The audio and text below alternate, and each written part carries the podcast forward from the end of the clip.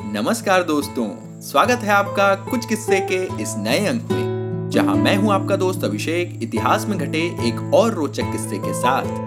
तो किस्सा कुछ यूँ था कि जब धर्म परिवर्तन के विरोध में सरदार ने उठाई थी आवाज़, दोस्तों सरदार पटेल ने आज़ादी मिलने के पहले और बाद में कई मौकों पर ऐसी निर्णायक भूमिका निभाई, जिससे भारत अपने मूल स्वरूप को बचाए रखने में कामयाब हुआ। ऐसा ही एक मामला मद्रास यानी कि अभी की चेन्नई में, तब धर्म परिवर्तन को लेकर उठा था। इसमें भी सरदार वल्लभ भाई पटेल ने अपने कठोर भाषा में लिखे गए पत्रों के ज़रिए ऐसा विरोध जताया कि स्थिति ही बदल गई।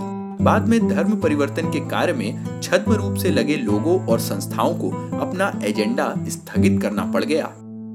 मित्रों, इस घटना का उल्लेख उस पत्र में मिलता है, जो वी के जॉन नामक एक अंग्रेज़ अधिकारी ने सरदार पटेल को लिखा था। 22 दिसंबर 1946 को लिखे गए इस पत्र में जॉन ने सरदार पटेल को लिखा, मैं व्यक्तिगत रूप से धर्म परिवर्तन के विरोध में हूँ, परंतु इसे गलत नहीं मानता कि जो भारतीय हरिजन धर्म बदलकर ईसाई बने हैं, उन्हें धनराशि दिया जाना गलत है।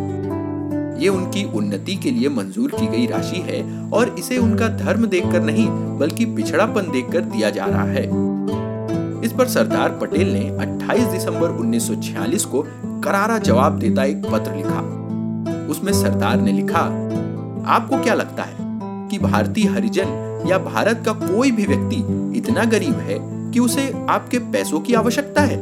अगर भारत के नागरिकों का कोई वर्ग गरीब है तो ये सरकारों की ज़िम्मेदारी है कि वे उसे उस स्थिति से उबारे, न कि उसके धर्म परिवर्तन में संलिप्त होने वालों के माध्यम से मदद पहुँचाए।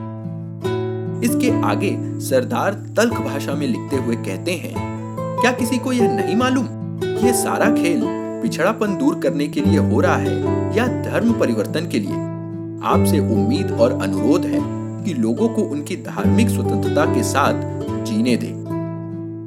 दोस्तों, भारतीय विभूतियों के साहसिक कदमों के ऐसे ही किस्से हम आपको सुनाते रहेंगे, लेकिन आज का किस्सा बस यहीं तक।